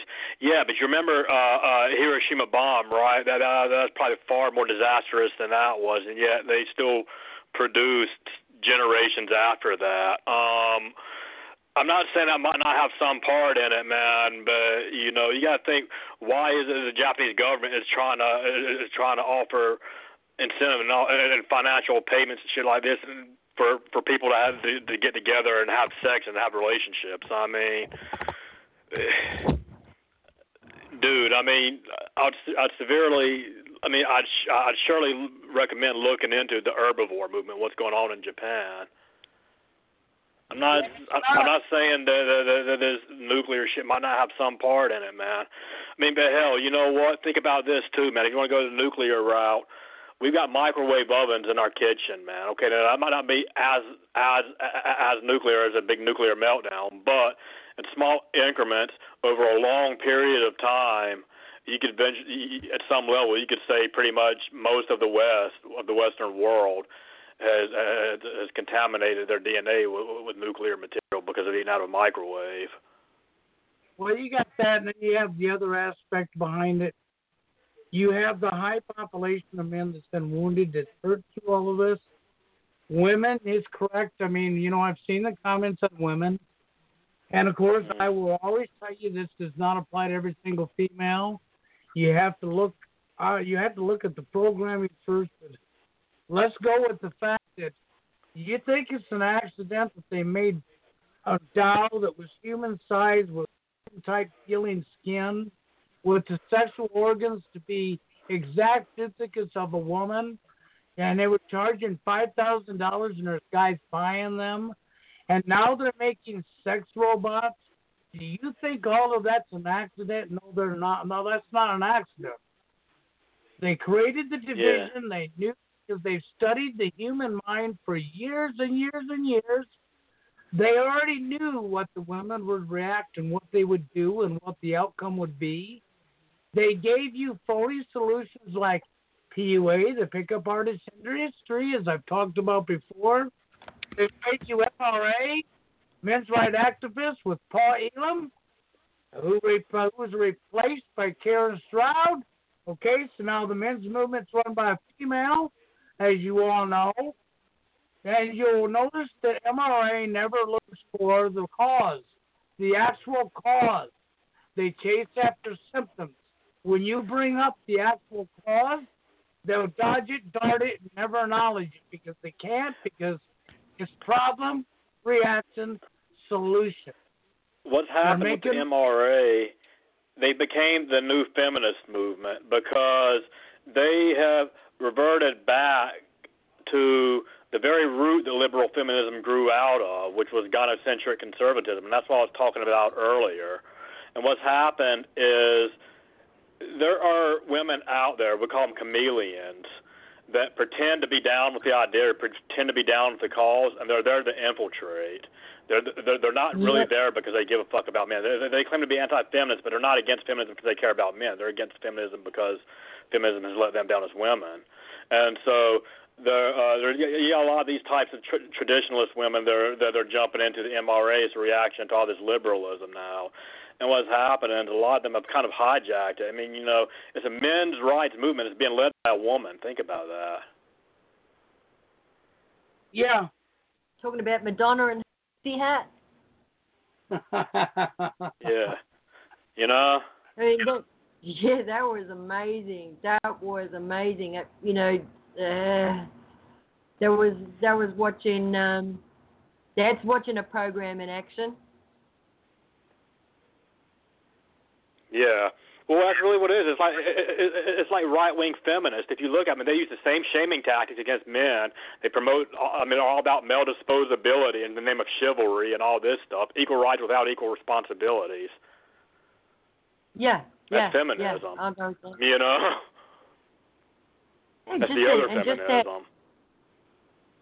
yeah, just that um simple thing too. Just I mean, a simple act that you know never occurred to me that simple act. Do I open the door? If I open the door for her, is she going to think that I I'm not chivalrous? But if I open the door, is she going to think that I'm uh, I'm saying she can't open the door for herself? it's like it's like yeah, whatever you guys do. It is. Yeah. You're in a rock. You're in a rock and hard spot. You know. So to me, I got you know, I think having Ann on this show is going to be a big positive thing for a lot of people. But also, you know, and for women to be able to hear another female up here, they might stop and listen a little harder. And of course, you know, that's not going to be all women. There's other women that's going to come along that may want to attack her. How dare you speak the truth or how dare you whatever. Okay, because we know how the division is. But if she can reach a few women and get them to back off and think about what they're doing, and if the guys up here that are living this really hard, they're hurting a lot, her side and what she's gone through and what she feels and why she done what she done when she's growing up, and might be able to help you relate to how successful they are with the programming. Because And it um that's up our world. just reading a comment here by Joyce Skillful. Um, Joyce Skillful. Women don't care about whatever pain men go through with constant rejection because they have no problem getting into relationships and they go on to have a man while us men are forced into solitude. That's awful. It's so sad. Um, That's true. and it's true. And it's true. I mean, women. Hey, yo, if- can you not I, yell If I, on the showed show? You, if I could show you my dating profile, I only put it up and it was up like five minutes, and all of a sudden I had like all of these uh men like uh you know asking for and I couldn't I couldn't do it I I ended up not going I went into my own solitude because I was overwhelmed and it felt fake to me it felt like I felt I couldn't go I felt like I you did just like in a supermarket. I I like no I I this isn't the right way to meet somebody for me for me anyway. And that, and I do agree with that narcissistic personality disorder is growing. And I think, you know, you only have to look at the dating profiles. We're all trying to put on a, our best face and, you know, show ourselves well, but we're missing out on what the person sounds like. Um, we're, we're missing out on what the person smells like. We're missing out on the little facial expressions and bodily lang- body language and those sorts of things that, that are important as well. When we just do that, you know, that long dating. Even when it comes to things like facial expressions and body language, like some people, like myself, for instance, man, I'm like I'm autistic or I'm, I'm, I'm Asperger's. I don't pick up those things very well. But I mean, to me, that's not an excuse as to why as as to why I'm pushed out. I mean, because to me, like, okay, you know, I could I could look I could sit down with somebody and hold a conversation and look them in the eye and get to know them as a person. They could do the same to me and, and learn to see past a minor a, a minor dis, disorder like that, right? Right. Yeah. I yeah. mean, so you know, I mean, why- because Wait, so I'm trying to think. Maybe it sounds like expectations that women's expectations of men are ridiculously like you like the men are telling me here after money, uh, ATMs and good looks, money, ATM, and that's it, and goodbye. That's basically it. You have people like Dan and Jen on YouTube that I told you about that was up there pushing dating topics and Jen encouraged women to write down all their expectations that they wanted a man on paper. It didn't matter how many sheets it was. And to never date or accept being with a guy unless they meant them expectations.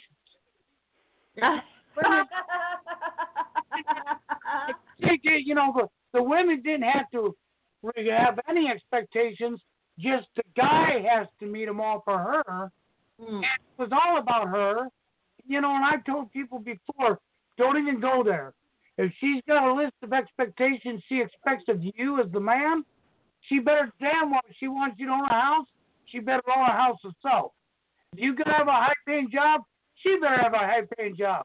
And if she don't like that, then she better throw that list away. Because Yeah, that's not how you create a relationship. That's how you destroy it. Yeah, because suddenly one one thing on the list isn't ticked off, or one thing is, oh, I see, it's a bit suspect. This person doesn't have, you know, black shoes or whatever it is. Um, my brother, I have a brother who's two years younger than me, and he was in an appalling marriage with a very abusive female, and um, he and I, it actually brought he and I close because we had similar experiences. I don't know what that says about our childhood, but um, we didn't. You know, my parents were pretty good when we were growing up, I think, and he, I, I guess we were both um, we were compassionate people, I guess. And he he was married to a woman. She was a singer, and um, Oh my God! She threw a high chair at his head. She threw a knife at him, and he had two daughters. He he didn't want to leave, and he ended up leaving. He gave her the house. Um, she got custody of the daughters, but he had them there most of the time. These are the two nieces that I'm talking about, who are now 16 and 18, or, or 21 and uh, 17. That's. I keep losing their age. They're um they grew up tough watching mum and dad go through what they went through, but they have a very, very narcissistically disordered mother. Um, and he is kind of a very uh, macho kind of guy and didn't want to talk about what he went through very much because um, it's just not accepted in the culture generally that men are abused as well and that men experience violence and um, it's almost it's almost treated like a joke. And what ends up happening? That's why. That's why. That's why men have a higher suicide rate because these problems build up and build up and build up, and they have nowhere to go. Also, figure that domestic violence is about fifty-fifty, right? And there's no shelter for battered men. You know, and men don't get yeah. no sympathy, so they've learned that they have nowhere to go. You know, they, I mean, they can't even go to other gods. Other gods will shame them for having problems, so they got nowhere to go. So yeah, that's why they end up offing themselves. That's it, because they get fired by other men. They get told by society that it's supposed to man up. Okay, that's as simple as that. Man up, bend over, take it, and shut your mouth. That's really the message that's given to men. Yeah. And he, uh, yeah, I, I definitely would. I think Bill and I talked on that before the show. shows. Like, I'm definitely in favor of men's shelters. Um, I, but then you've got the stigma that society is going to place on men who go who use those shelters. You know, so it's going to take some time for people to, to accept that the reality that there are just as many men out there getting abused in relationships as women. Yeah, they're like that. You know, women could literally, in today's society, women could literally rape a man. And if the man went and told somebody, he'd be laughed at. Right. All the guys were shaming. The courts would laugh at him, and he'd be laughing stock. Right, right. And we were talking about that too, yeah. weren't we? About how the legal system is making a lot of money out of a lot of breakups. Oh, um, sure. it's a big money laundering racket. Let's keep them all divided. Let's make yeah. sure they get together long enough to break up because of social conditioning, and we'll make a lot of money off their breakups. Yeah. Here's the thing, Amethyst. Yeah, did you see that comment too, Warren? Yeah, it the says, it says men are also more successful at committing suicide. Women are, make more attempts than men do. I would like to address that. Um, you know, I think the here, here's the thing you got to bear in mind: suicidal people, regardless of gender, is a lot of them. See, a lot of people will, will automatically say that if somebody makes an unsuccessful attempt at suicide, that they're just looking for attention. And there probably are a lot of women out there that do make uh, fake attempts just for attention. Um, but there's also a lot of people out there who are actually suicidal, who have who still have a hard time committing the act, and they may they might make several unsuccessful attempts before they before they finally uh, strike out at some point. Because uh, I've been suicidal myself in the past, and I can tell you it's not easy to do. Even if you think that you definitely want to die, it's not easy to do. There, there, there's a survival mechanism in your brain that stops you. I'm with Warren on that because I went through a lot of trauma myself a few years back. People should remember it. I went down the basement when my brother was living. I sat down. I had a bottle of 300 extra strength Tylenol, a bottle of uh, uh, what was it, um, Aleve. Had a couple hundred of them. I popped well over a hundred Tylenol, and you know what happened? I thought about my son. And stopped. Well, Yeah. And then Amethyst says, You're right, women do make fake attempts to kill themselves. And I'm, I'm going to address the programming on that one too. How many movies do you see where, you know, it's that, um, I'm probably going back um, pre 80s, in a because uh, they're going for the independent, strong warrior woman thing now. But before that, there was always that, um, you know, the poor woman who needed to be rescued and.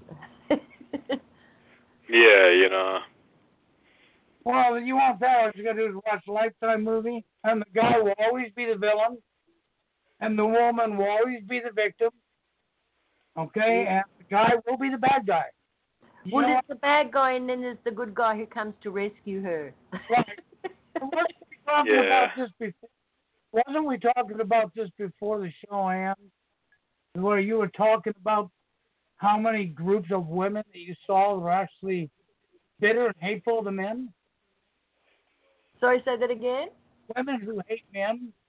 Women who hate men. Yes, yes. Um, th- I have certain have encountered female friends along my ways, and many no longer friends, who the only um bond was, you know, the rotten man, the horrible man, da da da, and they get together. And you know, when you're when you're going through a breakup or something, it's good to be able to tell your story, and it's good to have female company and get your story validated. But there comes a point when they're almost inciting you into like revenge. You know, well he did this, so we're gonna go and smash his car, or we're gonna do. And it's like, no, no, that's that's. and then that's the only bond of friendship I have with these women. These are not not friends anyway. You know. I don't know how it is. Yeah. I'm, I'm sure guys have a similar. I'm, I'm not sure, but and I'm just generalizing again. That's just based on my own experience, and that's only some women. I know other women that have genuinely gone through hard times. Um, yeah, and then I, I can tell you, one of the relationships I was in, I, I um, the guy had debt. He had two sons, and he had a debt, you know, for uh, two credit. He'd given his son a cre- his credit card, and they ran it up. So he had this huge debt, and he was living in a trailer, and blah blah blah. And I moved in. We we moved in for about two years together, and I worked three jobs and paid off his debts. And um, and not long after the debts were paid off, he was gone. so yeah. Yeah. So you know, it works the other way sometimes too.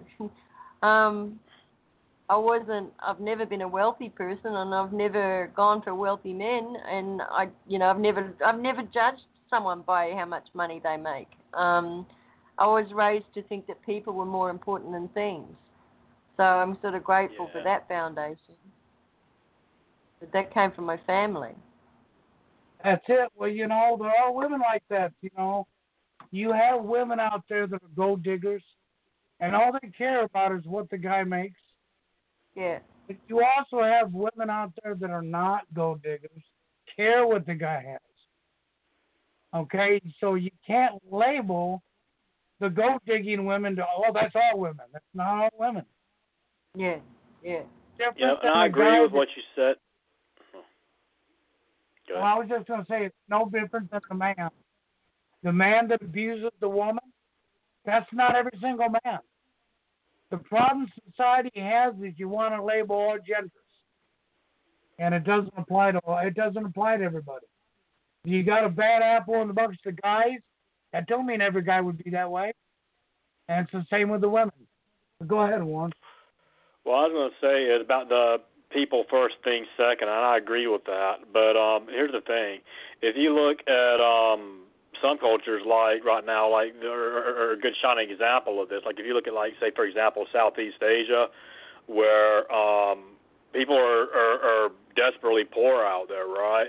And you think that would bring Yeah. families closer together, but um, but you got parents out there selling their own children into sex slavery, you know, you know, in, in, order, in order to get out of poverty, or to have nice things. That, to me, that's disgusting. That's revolting.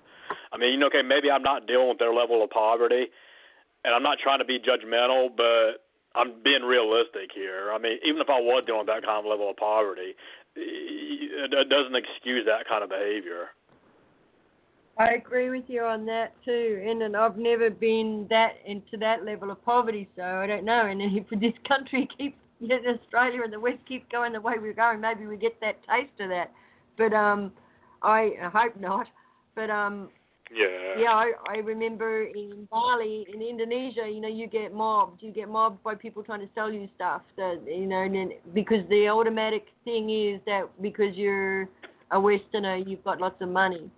That that's just an automatic. That what they and of course, you know, we do to comparatively we do have more money, but but we're not as not all as wealthy as they they are led to believe in the East either. Um, yeah, you know. But yeah, that, that's horrible. Yeah, the sex trafficking. Yeah, selling your kids to to get a bag of rice. Yeah, yeah, it's a reality. That's inexcusable to me because like I, I look at it like this way, man. Too, you know, even if the government outlaws it, you can still do it illegally. Like, look, you know, anybody can go out there and go fishing or go hunting for a meal if they actually if it came down to it. I mean, you know, there's there's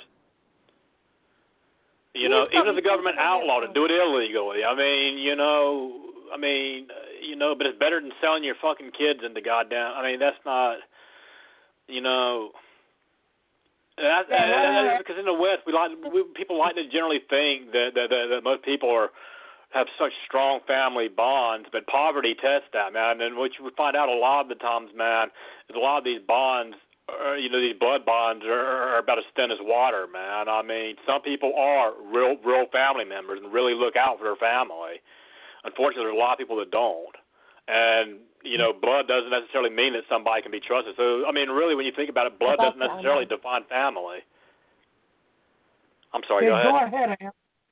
Um, Bill, Anon Blue is asking your question. It's directed to you. Yeah, it says uh, Anon Blue. He says, he, "I want a woman to take care of me for life, or she goes to prison." Oh no, no, that that one Anon Blue. That was. No, I'm that was missing. He missing. I might it, it easier. Maybe put in your question capital letters. Bill might see it easier. Okay, well the question was about accelerating uh, the collapse of society. I think that's what he's talking about. And accelerating the collapse of society, I think, would wake a whole lot of people up. But it's not going to fix the problem unless people are willing to change themselves and start treating people the way they want to be treated themselves. There's no bias being said here.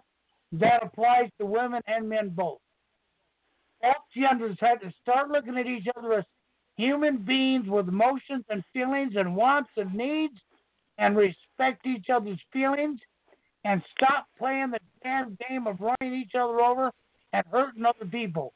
Game has never belonged in the dating arena, but what do you hear from everyone all around you? Gotta have game to get a date. What is game? Lies and manipulation. You know, I'm going to just quickly recap on something you said, Warren, about the the East and the poverty and how that uh, and you know the disintegration of the family or disintegration of values that come with that. I wonder if that's by design, because then you've got you know a population of Westerners who are all feeling all lonely, right? And so then you've got yeah. a whole bunch of people who are willing to sell off their daughters for a bag of rice or, or desperate to get out of the situation you're in. And um yeah. It and it's not just wonder. Westerners that are going through TFL. People all men all over the globe are going through TFL. Yeah, that's true. Yeah. Yeah. Hmm. So this is yeah, okay.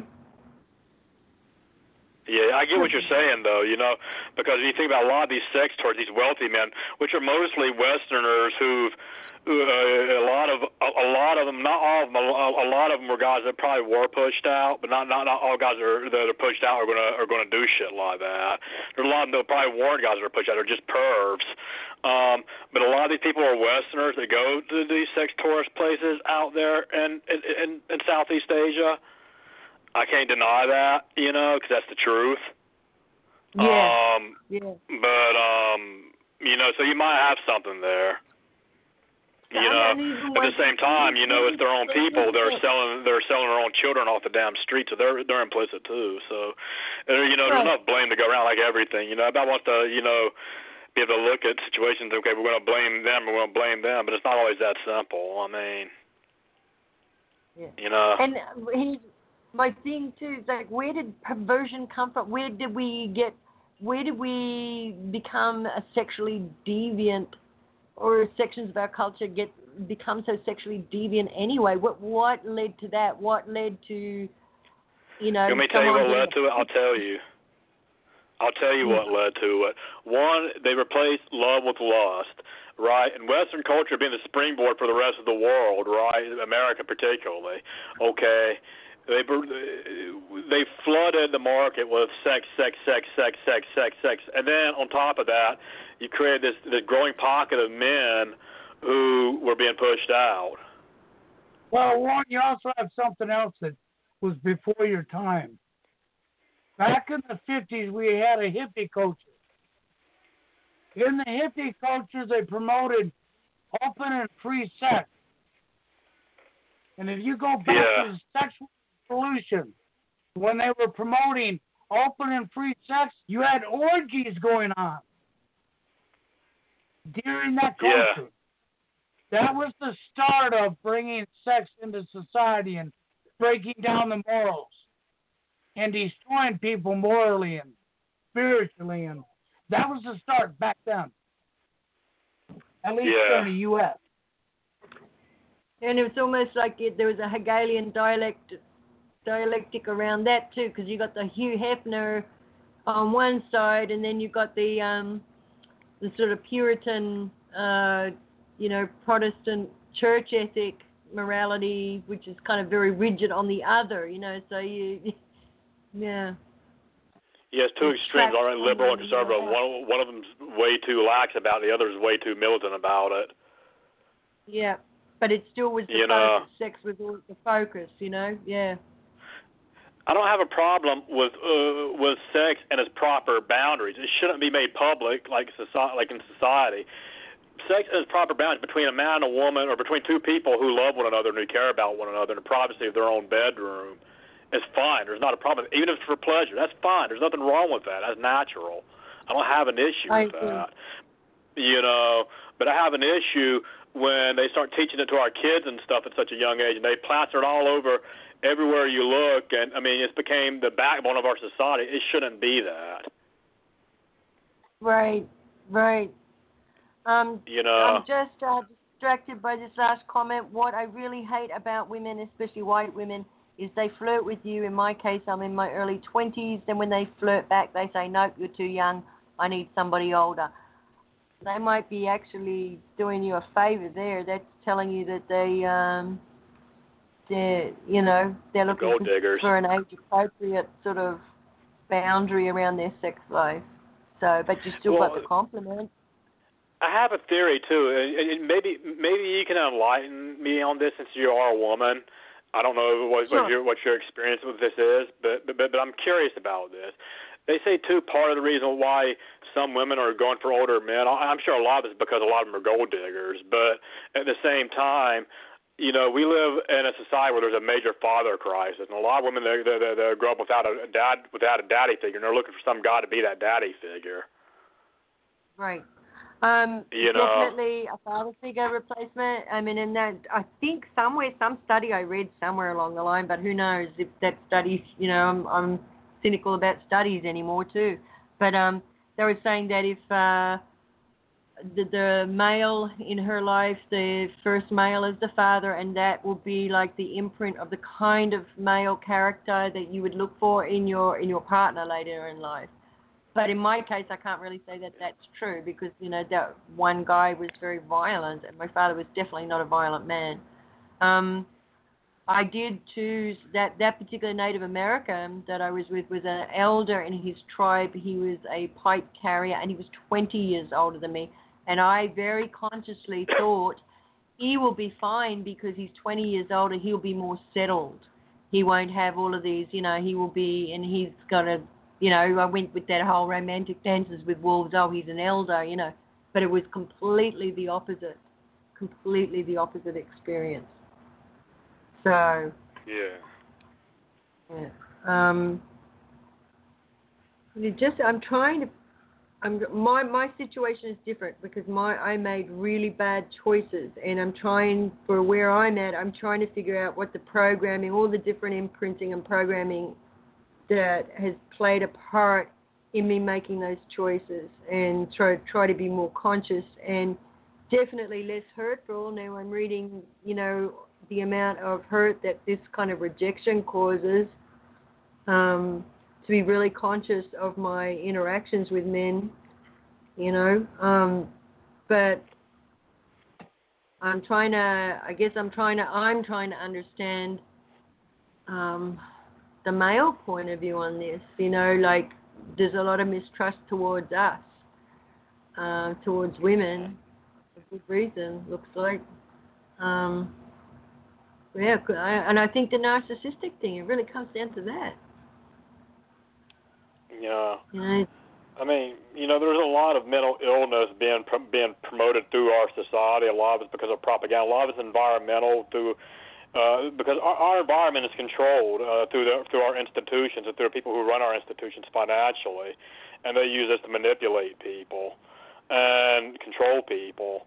And so, um, you know, that's why you hear people say all the time, "Oh, they're product of environment." Well, you know, you choose to some extent whether or not you're you're a product of your environment. You know, if you if you if you choose to allow, you know, a hardship to be as an excuse to to knowingly do something wrong, then you're choosing to do that. You know, I'm not saying that you are, but I'm saying for people out there in general in no, I society. understand. Oh, yeah, I understand. You know, um, but yeah, we live in a society, and the problem with it is part of it's the uh, the big pharma and stuff like this. Like, look, they're out here giving people fake diagnoses and shit like that in order and trash can diagnoses just so they can sell pills to them. You know, is another big agenda behind that. But I mean, you know, the the real disorders that are breeding in our society are the ones that go unnoticed and un, undiagnosed because because people think that it's normal. You know, Yeah. we're seeing like shades of uh of Stalin Russia here, of sta- uh, shades of USSR, where if you if you disagree with the status quo, you're considered mentally insane. And that's where that's where it's moving Yeah. towards. Yeah, yeah, and they want to change those um, the mental health, uh, some of the mental health guidelines or uh, legislations now too. So that's kind of scary because, especially when it's coming in with censorship. Well, Yeah, you know. You can't trust big pharma. That's about money.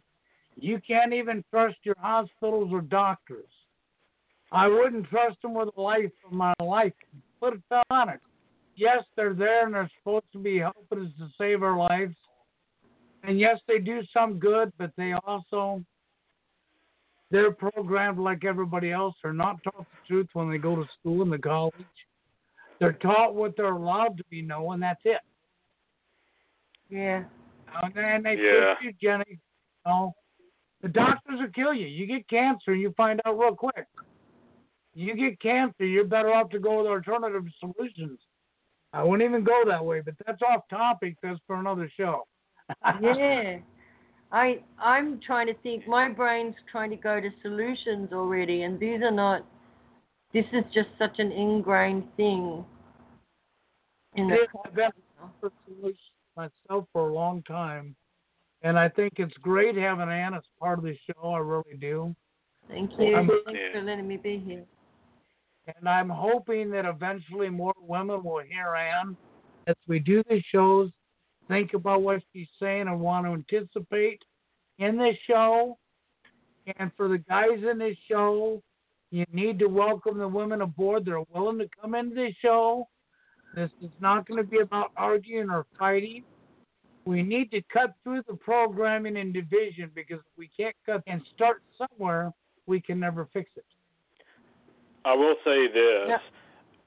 we, we we we should definitely allow honest women in, but you do have to be on the lookout for the chameleons because they've already wrecked the men's rights movement and, and you know, they try to deal with uh MGTOW and everything else. Now, uh, at the same time, there are also male chameleons. There are also infiltrators, government agencies like that that could infiltrate the the show. So I mean, so you got to be worried for that too. But uh, you know, you know, not make it entirely a gender thing. You know.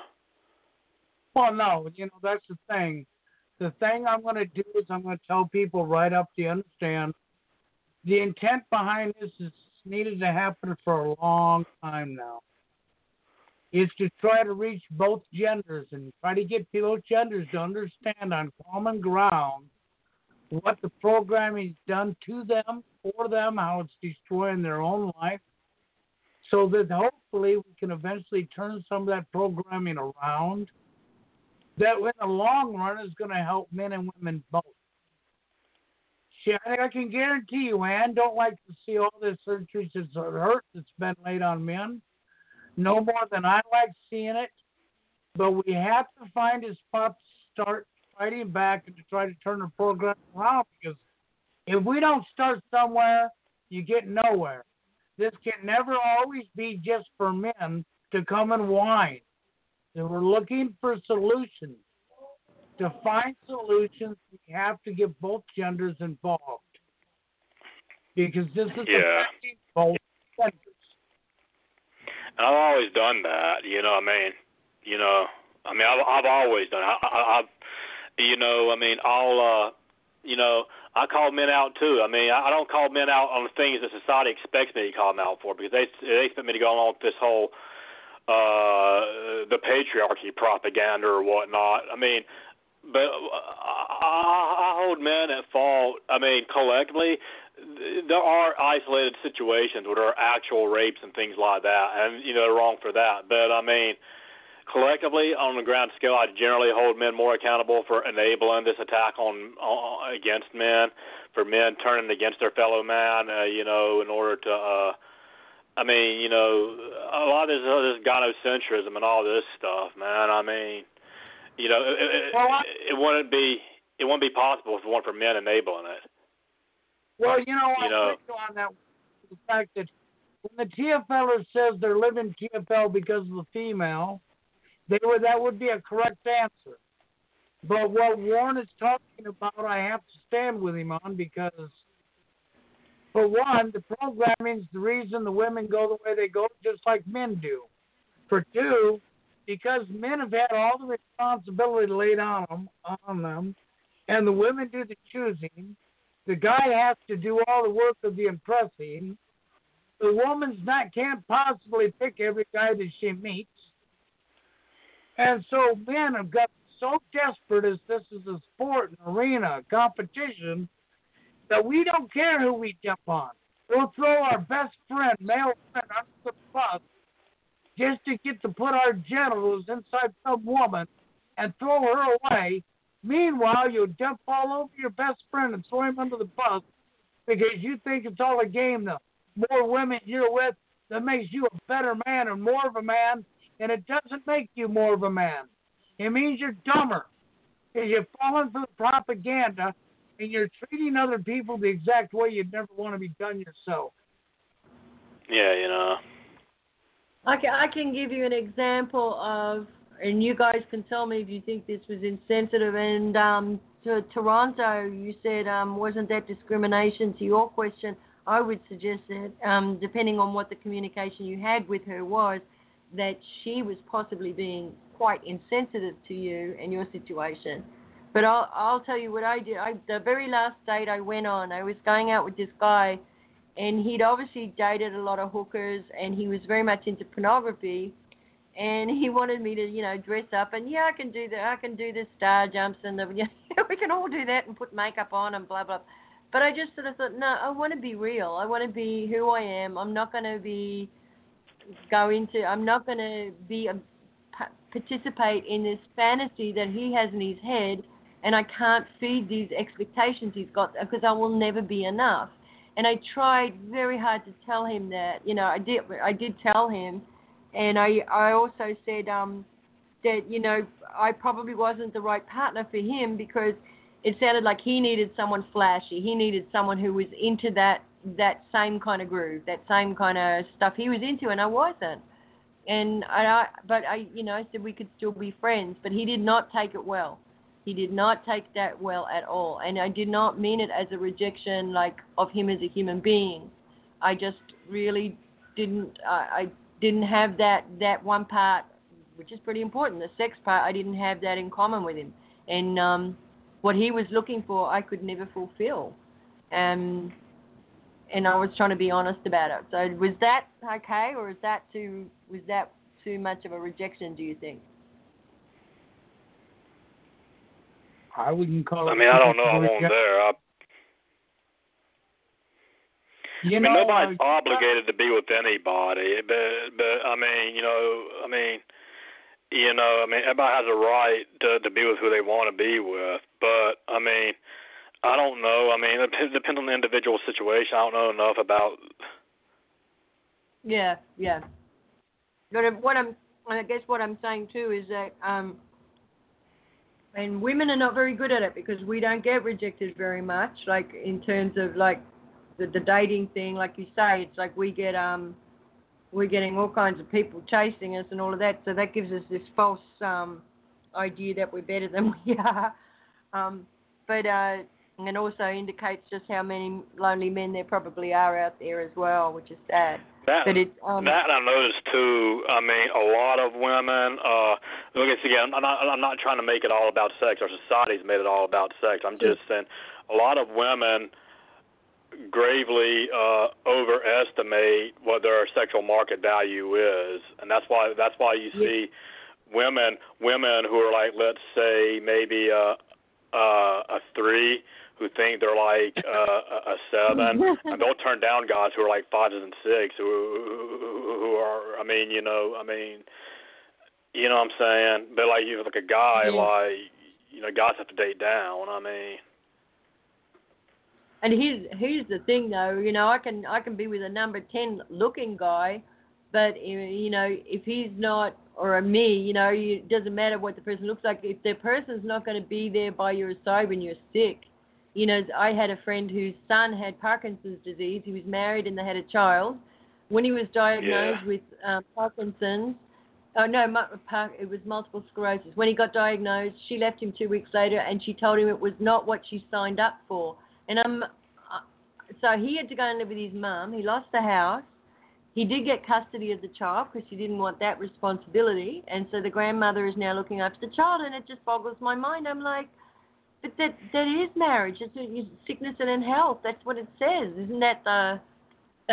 Yes. It's just- And so many people in today in today's society don't understand what a relationship is because you got kids having kids, man. They don't understand that if you really care about somebody, you're you're by their side through thick or thin, you know. And to be honest mm. with you, I, I know there are guys that will, that, that, that, will- that will run out on women like that too. But generally speaking, from what I've seen, there there are guys that will stay by their woman. It's more likely that a woman's going to run out on on on their man if he gets fucked up like that because she's been hit with so many more options than he is. yeah, But yeah. You know. that's true.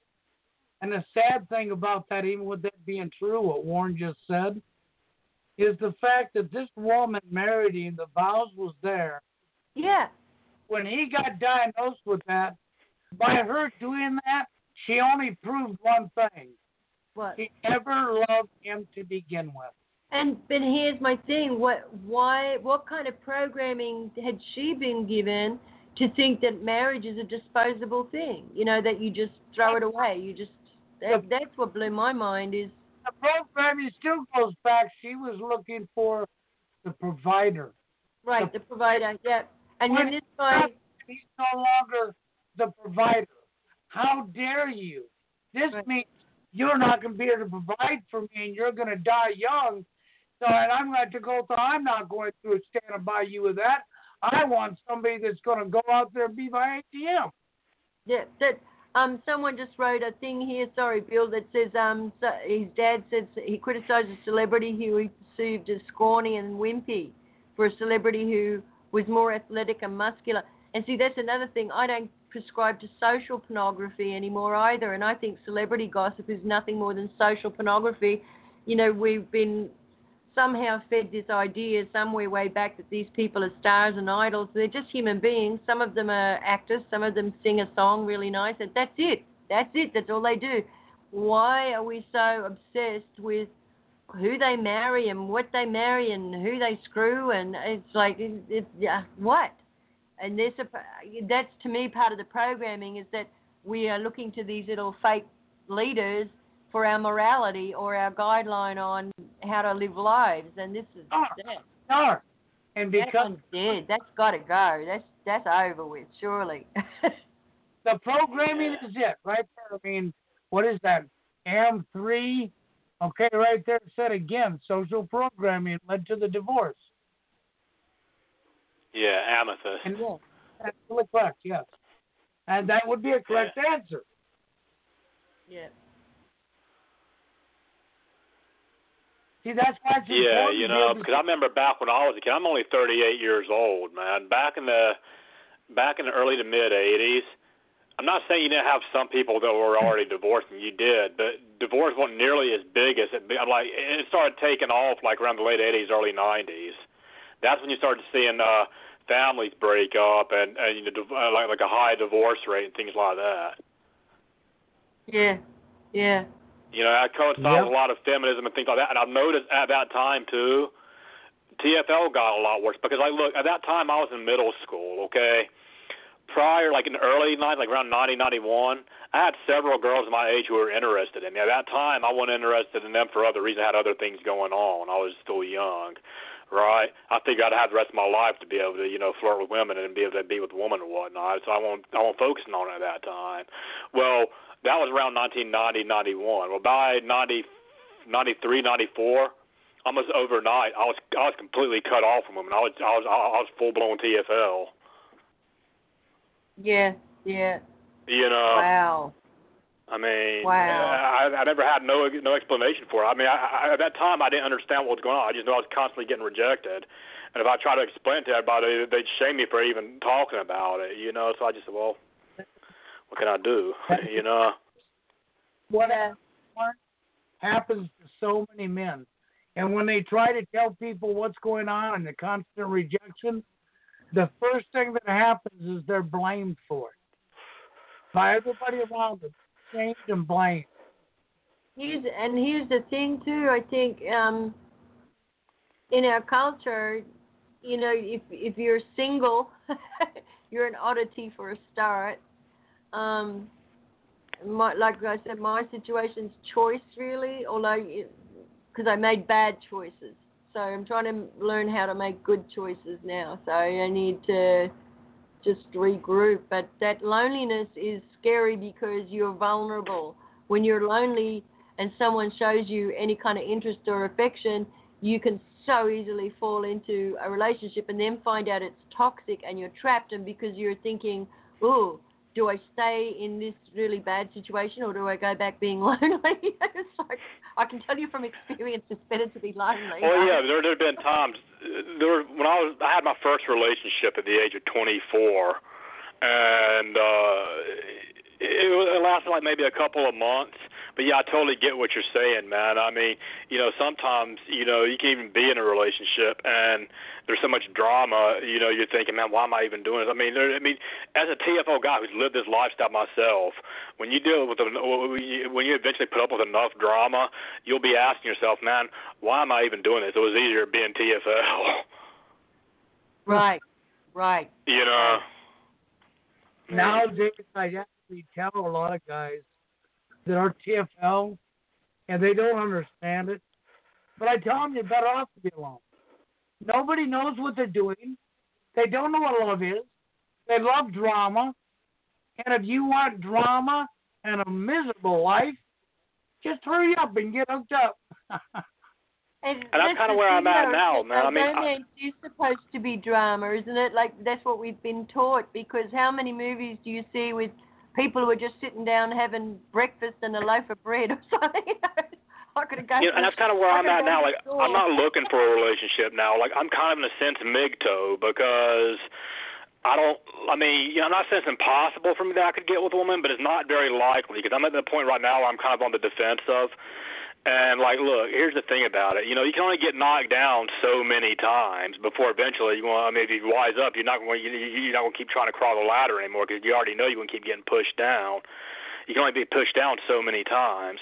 I'm at the point now, you know, especially looking at all the risk out there and how the risk is starting to outweigh the rewards in a lot of scenarios. You know, as a man, even if you do quote beat the odds, what's the prize? I mean, it's constant drama and being blamed for everything and having the laws work against you and everything else. You know, at this point, man, it's like I'm fine being alone. You know, my sex drive's dying down a little, uh, a lot more now, so I'm not as full of hormones and rage as I was when I was younger.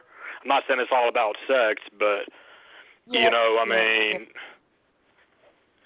I I um yeah, I feel you. Totally feel you. I I um for me I uh shut down. I talk a good game. I sound very gregarious. I realize that, but I I pretty much shut down for the last couple of years and um now I've been finishing I finished up college, I got a new job, I'm doing all of that and I'm paying back a loan, all of those things, but I'm not good I know that with my relationship history and my finances and everything that I'm not I'm not what you would call good on the market either. Um, so, and I just don't want to. I don't even know if I want to put myself through that anymore. you know, the great thing about solitude is you can invest in yourself. lonely. Yeah, I do get lonely, but I don't um, because a lot of my friends, you know, are not awake as well, and so that that increases my sense of isolation. Um, you know, you get the tinfoil hat, you know, and you get dismissed and uh, written off as a conspiracy theorist and everything else. So that that doesn't That's help. the great thing about solitude is you don't have to worry about what other people think of you, and you can live for yourself, and you can you can you can devote your energy and time into what makes you happy instead of having to compromise for someone else. This is true. This is true, and I You can know. eat what I want when. I... Yeah. I wonder what Jay, what Jay Skillful was talking with here, somebody, and he says in the day's concept, okay, the friend zone don't exist. And he tries to debate with me that the friend zone always existed. No, the friend zone didn't always exist. The friend zone is programming that unfortunately proves the female don't know what she's talking about, let alone doing. the She's going friend zone became a thing. Some the friend zone became a thing, I believe, sometime in the '90s, man, or in the, maybe even the early 2000s. It, it went around back in the '80s. No, the friend zone's not always been here. The friend zone. I've never heard anybody belong- use the word friend zone back in the '80s. No, and they don't even belong here. But it's here because people have been programmed. Yeah. Hmm. So I know what he's talking about, you know, and it's sad. It just shows how bad our society really is. People have been Yeah. so so brainwashed. Yeah, and you, you know, even when you do get in a relationship too, then there's all of that social.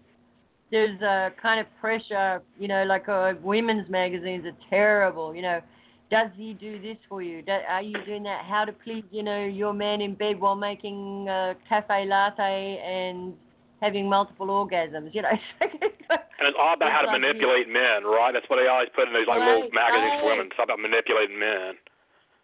hmm Well, manipulate men, and then they, but then they get a double message. You get like, here is a decadent chocolate cheesecake recipe just for you, and then the next page is a diet article. So it's like, wait a minute, you know, that's all. Yeah. So then you get is, is, is, is you know 400 pound overweight women that that, that, that, that are dating Chad Thundercock and then throwing him under the bus because he's not good enough for them. we, we're both getting taught how to manipulate each other. Really? That's really what it is. You're getting taught to lie manipulate. to play the And game. women have just got the power because we've got the, the, the legal power behind us now, and the and the you know feminist movement and all of these. That's it. Well, the radio show part's about over one. We're still live up on YouTube, and I'm going to leave it up to Ann if she wants to carry on for another few minutes.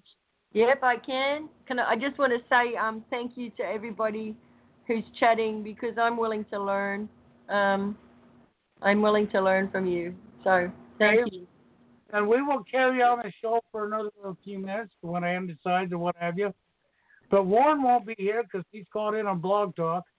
We're down to the last few seconds, so Warren, you're welcome to come in under the chat if you want to continue to listen and type what you have to say. I will, man, That's but, I, okay. but but but not probably not tonight because I got other things I got to do. Maybe next week. Hey Warren, Yeah, I'm going to ruin your program. You got a friend. that's cool. Okay, Warren, you have a good All right, later. man. All right, later.